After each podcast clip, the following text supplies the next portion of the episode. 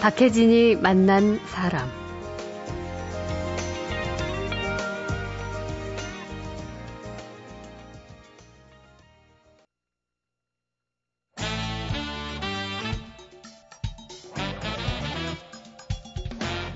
김갑수의 세상 보기.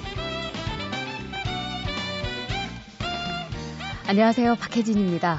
토요일에는 문화평론가 김갑수 시인과 한 주간의 화제와 세상 이야기 나눠보는 김갑수의 세상 보기로 만나고 있습니다. 김갑수 씨 어서 오십시오. 네, 안녕하세요. 네. 아, 이번 주는 정말 그 보이지 않는 공포에 대한 불안 때문에 네, 네.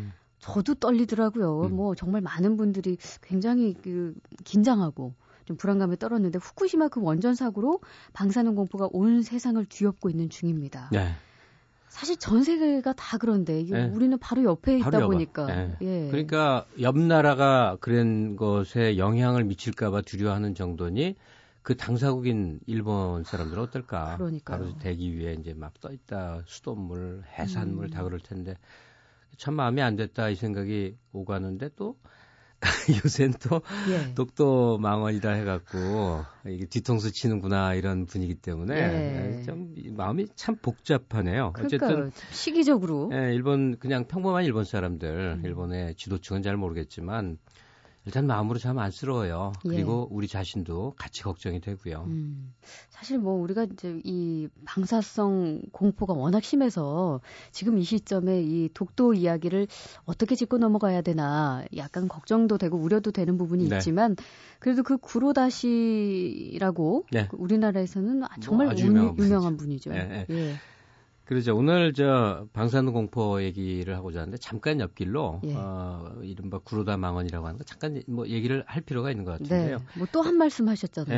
네. 일본의 정치 지도자하고는 좀 다른 이제 언론계 아주 유명한 분이죠. 예. 이 구로다 가스히로라고 해서 상케이 신문 서울 지국장 오랫동안 음. 한국말을 뭐 우리나라 사람처럼 잘한다는 건데 어, 요번에 기사 나올 때 보니까 이제 이분도 육십팔 세가 됐군요. 네. 어, 오랜 세월 한국에서. 음. 근데 이 구로다 씨를 어떻게 표현하냐면, 친한 인사라고 한국과 이제 가까운 사람인데 이렇게 표현을 해요. 예. 요번에 그가 발언한 거 나온 거 보니까, 일본, 한국 사람도 옛날부터 일본 침몰론을 굉장히 즐기고 좋아한다. 음. 뭐, 비아냥거리는 그렇죠. 의식이에요. 그게 예. 일본을 섬나라라고 우습게 보고, 음. 그래도 한반도는 저 대중화의 끝에라도 있는 소중하다 하는 약간 열등의식과 사대주의의 발로식으로 이제 묘사를 해나간 거예요. 네. 뭐 그런 그런 얘기를 해나, 더 사실 중간중간에 음. 특히 거북한 얘기들이 좀 있습니다. 그냥 넘어가겠는데 어쨌든 그래서 말이에요. 그러니까 한국이 일본을 겉으로만 걱정해줬다 이거야. 예. 당신들 그렇게 겉으로 걱정해줬으면 음.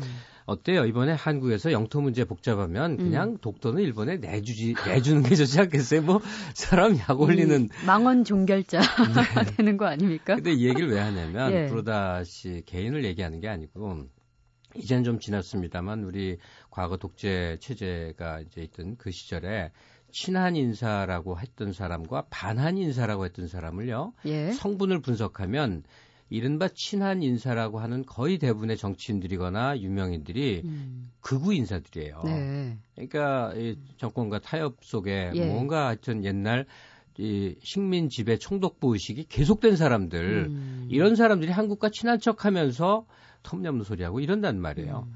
그리고 다 그런 건 아닙니다만 반한 인사로 꼽히는 사람들이 사실은 한국 민주화에 대해서 누구보다 앞장서 지원을 하거나 네. 헌신을 하거나 이런 경우가 많아요. 아이러니하군요. 이 아이러니를 네. 우리가 면밀히 좀 알아야 됩니다. 음, 참 이 독도와 관련해서는 화가 나요. 매번 얘기가 나올 때마다. 네.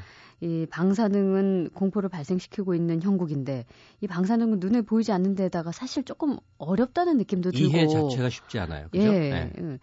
그래서 또 워낙 상반되는 의견들도 많이 있고 이번 주는 사실 비까지 와가지고요. 예. 이게 뭐 방사능 섞인 비다. 예. 너무 불안하더라고요. 이거 근데 또 그렇지도 않다. 이 정도 미미한 것은 영향이 없다. 뭐 도대체 어느 게 맞는 어떤 것이냐? 거를 믿고 예. 예. 일단 근데 어, 위험이 있건 위험이 없건 공포를 자아내는 건 틀림없는 거 아닙니까? 그렇죠. 사람들로 하여금 봄비 앞에서 봄비를 즐기고 봄비를 맞고 싶은 게 아니라 음. 박혜진 씨는 소녀의 나이는 지나셨겠지만 네. 혹시 봄에 비 오면 비 맞고 막 걸어본 적 없으세요? 마음 소녀예요. 저는 아 근데 진짜 이번 주는 네. 저 그렇게 못하겠더라고요. 아, 못하겠죠. 예. 저도 못하겠어요. 음. 저도 나이가 이제 굉장히 많은 편인데도 웬만한 비를 맞아요. 음. 정말 웬만한 비는 그냥 맞고 말려버리는데 네. 겁나더라고요. 글쎄요. 못 맞겠어요. 음. 이 봄비가 이렇게 공포가 될 줄은 몰랐는데 다만 우리가 좀 냉정해지자고요. 이제 두 가지를 제가 정리해서 생각을 해볼게요. 하나는 네. 일본을 거쳐서 한반도에 유입될 가능성이 높다고 하는 그 방사능 낙진이 음. 실제로 어느 정도 위험한 것이냐 네. 과학적으로 이해를 갖는 게 하나 필요하고 예. 두 번째는 그와 관련해서 정부가 온당하게 사실 그대로를 잘 발표하고 있느냐. 네네. 이 문제를 우리가 좀 감시를 해야 됩니다. 음. 정부 입장이 이해가 하지 않습니까? 위험하다 뭐 이러면 당장 뭐 사회가 좀 혼란스러워질 테니까 음. 자꾸 좋은 쪽으로만 말하려고 그래요. 예. 우리나라만 그런 게 아니라 프랑스 정부도 그러고 일본 정부는 이미 성, 국제적인 성토의 대상이 됐고 음. 이게 시민 감시가 필요한 대목이거든요. 네네. 방사능 피해 위험에 대한 과학적 이해, 음. 정부 태도에 대한 우리들의 감시 뭐 이 두 가지 필요한 거죠. 아니 국민을 안심시키고 안정시킨다는 점에서는 누구도 이의를 제기할 수 없겠지만 그 이면에서 정말 철저한 대비책을 갖고 있다면 사실 수긍이 가는 부분인데 네. 정부의 발표를 못 믿어워해서 일본 국민들도 굉장히 뭐 그 불만이 많고 네. 또 더 어떤 불안감이 커지고 있는데 우리 좀 대응을 잘해야 될 것 같다는 생각이 들어요. 예. 앞으로. 노래를 한 곡 듣고 이야기를 이어가보죠. 우리가 라디오 하면 어, 우리 이 시간에 라디오 생각하지만 방사능이라는 의미로 더 많이 쓰여요. 영어권에서. 네. 라디오 헤드의 노래 No Surprises. 좀 아름다운 노래인데 서글퍼서 우선 골라봤습니다. 함께 하시죠.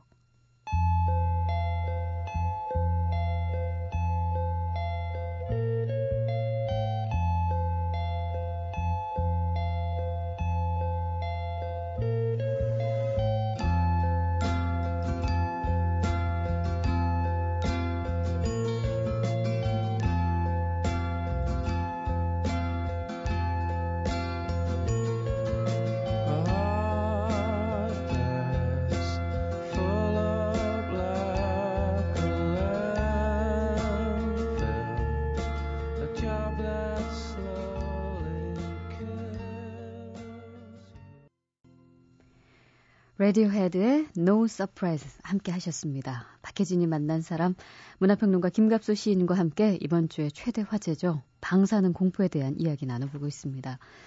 아, 진짜 정말로 이 방사능의 위험도가 어느 정도인지 우리 정부에서는 구체적으로 어떤 대응을 준비하고 있는지 전문가들 견해들이 뭐 속속 뉴스에서 등장을 하긴 하는데요. 네. 매일 뭐 조금씩 조금씩 예, 보도 태도가 달라, 달라져서, 달라져서. 네, 혼란스럽죠. 예.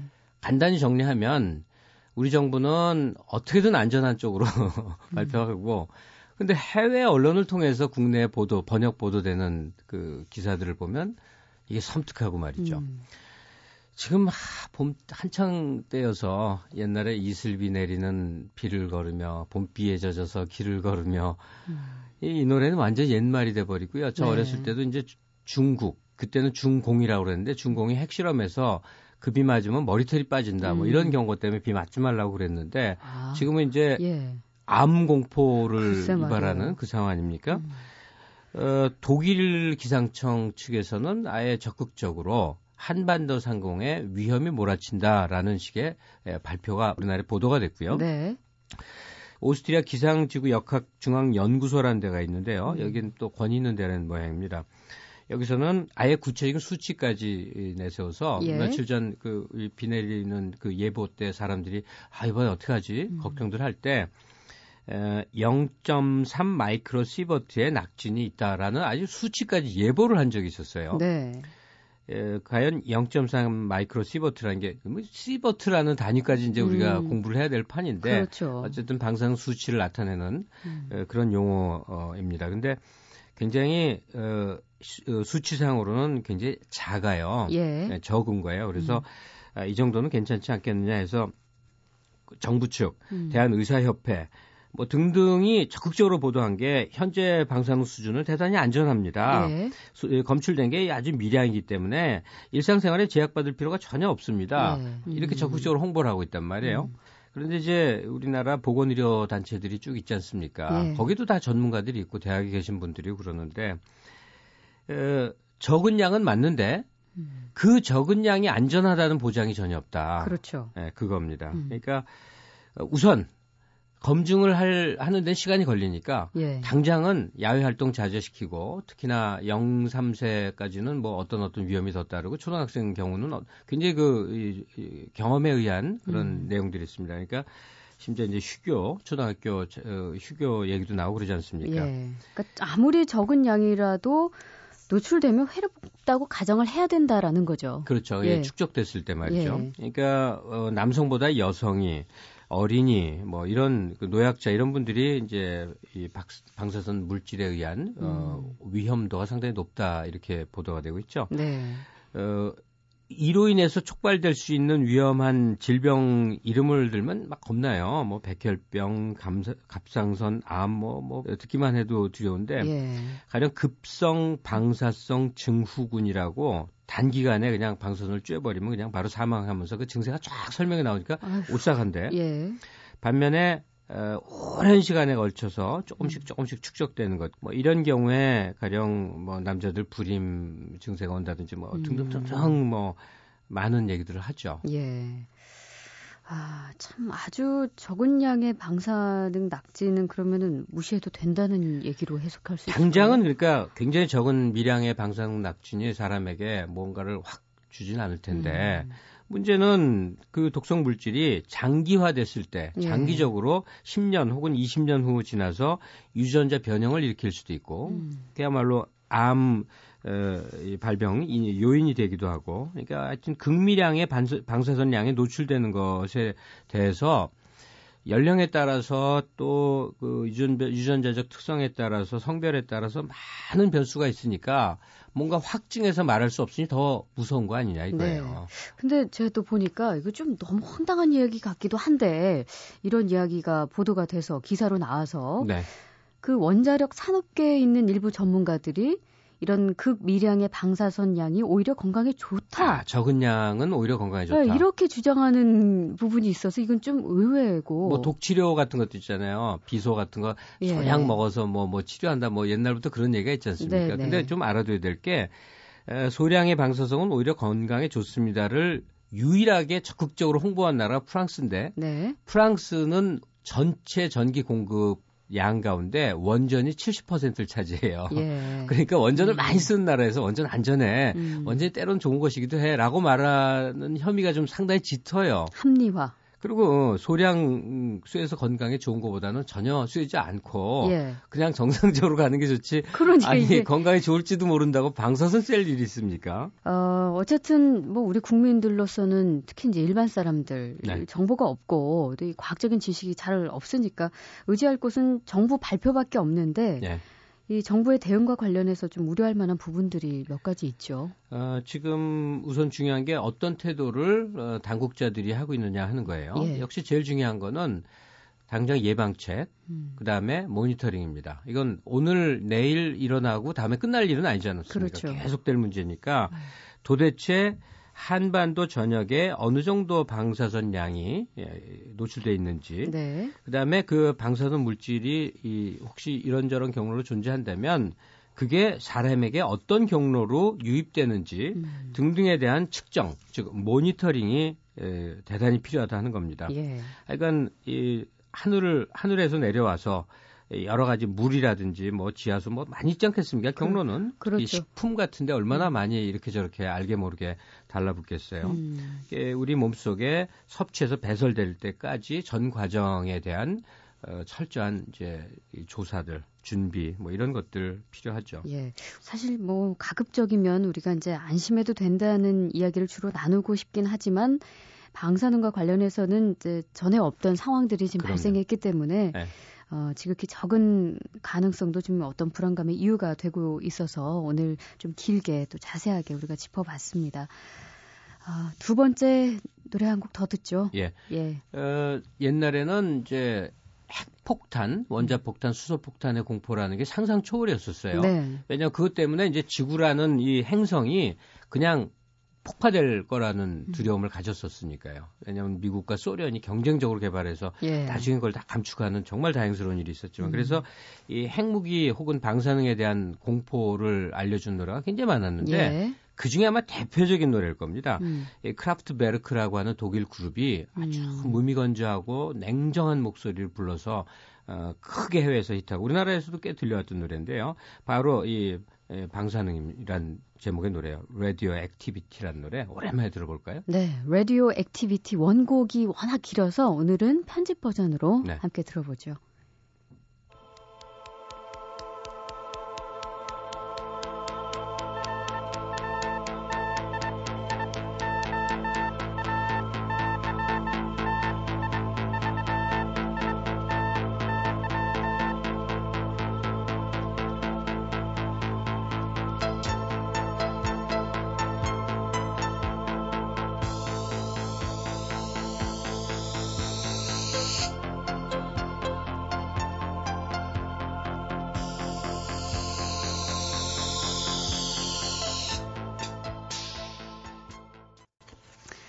크라프트베르크의 라디오 액티비티 함께 하셨습니다. 목소리 참 무표정하죠. 예. 목소리도 표정이 있는 법인데. 그러네요. 어, 그리고 이게 뭔가 이 리듬으로 예. 약간 공포감을 주네요. 정말로. 예. 신세사이저 활용한 건데 음. 나중에 테크노 뮤직 발전하는데 이게 아주 중요하게 원형이 되죠. 아, 예. 방사능의 공포를 주제로 한 대표적인 곡을 함께 들어봤습니다. 토요일 박혜진이 만난 사람 문화평론가 김갑수 시인과 어, 이야기 나눠보고 있습니다. 방사능 공포에 대한 이야기 했는데 이제 좀 공포에서 벗어나 보죠. 예, 방사능은 좀 예, 벗어나고 싶어요, 그죠? 좀 털어보죠. 예. 아, 생각만 해도 정말. 음. 에, 홍대 앞에 자주 놀러 가세요?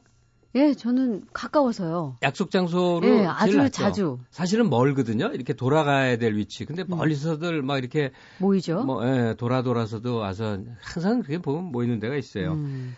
옛날에는 이대 앞이었죠. 그랬죠. 한때는 또 대학로로 이제 중심지가 문화 예. 절, 젊은이의 중심지인가 보다 대학로. 제가 음. 그때까지 놀았어요. 예. 그리고 홍대 앞이 이, 그런 문화 중심지로 한 이십 년 된 것 같아요. 벌써요? 그 정도 됐습니다. 어.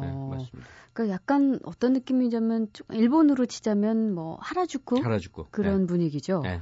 뭐 쇼핑거리들도 많고 음. 뭐 술집, 커피숍, 밥집. 음. 그러니까 이게 뭐 상업지구로서의 역할도 충실히 해주면서 각종 공연도 볼 수 있고 퍼포먼스도 열리고 바로 그거죠 후자. 예, 예. 그게 빠지면 그냥 유흥가죠. 그렇죠. 술집, 커피숍, 뭐 만남의 장소 이것만 번성했으면 그건 뭐 어디 가나 음. 뭐 가령 강남역 앞 거기 얼마나 번성했어요. 네. 근데 홍대 앞이 특징되는 것은 각종 클럽이나 각종 소규모 소극장, 공연장 이런 데서 벌어지는 문화예술 행위, 음. 또 거리에서 벌어지는 퍼포먼스 네. 이런 것 때문에 이제 홍대 앞이 특별해지는 거죠. 그런데 네. 그 특별한 홍대 앞이 요즘 조금 달라지고 있다는 얘기가 들리더라고요. 글쎄요, 항상 이제 그렇죠. 예. 근데 무엇보다 거기 거리를 이제 빛내주는 창작하는 사람들, 예. 뮤지션들, 아티스트들 이런 사람들이 이제 자꾸 본거지를 떠난다는 거예요. 왜 그렇죠? 어, 돈 때문에. 너무 비싸져서. 예, 거기 임대료가. 그러니까요. 어, 액수를 한번 들은 적이 있는데 예. 어, 심각하더라고요. 음. 예. 근데 그런 창작하는 사람들은 돈이 없어서 하는 거거든요. 예, 예. 가령 그런 사람들이 뭐 경제력으로 갑자기 풍요로워지면 그건 못 합니다. 음. 그다음에 다른 세계로 이제 진입하는 건데. 없고 젊고 힘들고 이 속에서 뭐 하는 건데 안 되니까 자꾸 이제 물레동, 합정동, 상수동 쭉쭉 빠져나가요. 다 홍대 권역이라고는 볼 수 있는데 어쨌든 홍대 고, 고 중심 범위에서는 다 예. 떠나가니까 이거 안 되겠다 해서 삼월 말에 홍대 앞 문화예술 회의 이런 단체가 만들어졌네요. 네. 그 단체를 결성한 에, 모체가 된 이, 각종 어, 그러니까 단체들이죠. 예. 이름들 보니까 뭐 뭐 예술적이에요. 임상예술창작센터, 예.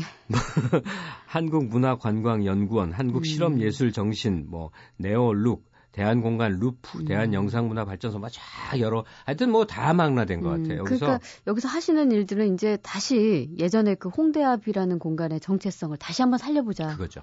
홍대 앞 공간의 음. 정체성이 뭐죠? 제가 인, 인디 정신이죠. 퀴즈를... 인디 정신. 그죠? 예, 인디가 인디 빠지면 홍대가 아니죠. 그렇죠. 예, 인디는 어, 인디펜던트, 독립이죠. 음. 뭐로부터 독립이냐? 상업주의로부터의 독립이다. 예. 그리고 주류 네트워크로부터의 독립이다. 음. 독자적으로 한다는 거죠. 옛날에 어, 미술계가 앙대빵당, 인디펜던스의 불어인데 예. 그런 움직임들이 원래부터 이, 쭉 있어 왔던 건데 음. 홍대 앞이라는 게 그렇습니다. 거기 활동하는 예술가들 보면 둘로 나눌 수가 있어요. 일단 주류가 되고 싶은데 유명해지고 돈 벌고 싶은데 음. 잘 안 되니까 예. 그냥 이렇게 허름하게 갈 수 있어서 진입이 쉬워서 홍대 앞을 가는 부류가 하나 있고 음. 또 하나는 역시 아예 대중하고 담쌓고 내 예술, 내 작업하겠다는 부류가 있고 이 두 예. 부류인데 예. 지금 아까 얘기한 그 홍대 앞 어, 문화예술회의라는 단체에서는 그, 그 두 쪽의 거리를 좁혀서 음. 어, 대중하고 만나는 지점을 만들겠다 뭐 이런 고민들을 하고 있더라고요. 예. 우리가 알만한 그 홍대 앞 인디 정신을 살리는 밴드들이랄까요? 네. 어디 뭐가 있죠? 너무 많아서 굉장히 뭐, 유명해. 예. 어, 이렇게 예를 들면 되죠. 슈스케 때문에 유명해진 장재인 씨 같은 사람이 여기저기 많이 있는 음. 거리. 네, 그렇게 얘기하면 네. 되겠죠. 예. 예. 그러니까 홍대 앞 출신이라고 흔히 표현을 합니다. 음. 예. 이 홍대 앞이라는 공간이 진짜 싹이 돼서 말씀하신 대로 점차 퍼져나가서 홍대 앞 출신 이 소중한 존재 가치가 있다고 봐야 될 텐데. 예. 예. 그 전에 강아지 창작 예술 집단이라고 있었거든요. 예. 어디 저 정말 저 산동네 허름한데 젊은 음악인들 모여갖고 거기서 음반을 만들면서 먹고 자고 고생한. 거기 출신들이 지금 굉장히 많은데 음. 이런 식으로 그 홍대 앞이란 데서 젊은 시절 고투를 하면서 살아남은 사람들이 음. 굉장히 소중한 건데 음. 이 홍대 앞에서 지금 물레동에서 철거하는 공장들 얻어서 작업하는 사람들, 신사동 가로수길에 뭐 묘한 인물들 다 그 원류를 이루고 있으니까 홍대 앞이라고 하는 곳이 유흥의 거리 이전에 네. 창작 예술가들을 배출하는 공간으로서 계속 좀 살아남았으면 하는 간절한 바람 가져보죠. 그러니까 이 돈 문제 때문에 이 예술가들의 창작 그 열기 이게 좀 사그라든다거나 아니면 그 창작 활동에 좀 타격을 주는 그런 일은 없었으면 좋겠네요. 네. 그렇다고 저 창작한 사람들도 돈 너무 기대하지 마시고 예. 고생할 땐 고생하는 거죠. 음, 음, 네. 그렇습니다. 어, 이분들 생각하면서 좀 들을 만한 노래가 있을까요? 그럼요. 딱 떠오른 게 있는데 예. 나는 담배 한 대 못 피우고 이 서유석 씨의 유명한 노래가 있는데 이게 원곡인데 저 머스커기라는 저 시골에서 예. 온 음, 정말 촌사람인데 하면서 뭐 했던 데이트곡입니다. 들으시면 음. 알 거예요. 예, 멀 해가드가 불러온 오키 프롬 머스커기. 네, 이 노래 함께 들으시면서 저희는 인사를 나눠야죠. 예. 네, 고맙습니다. 고맙습니다. 저는 다음 주 월요일에 다시 찾아뵙겠습니다.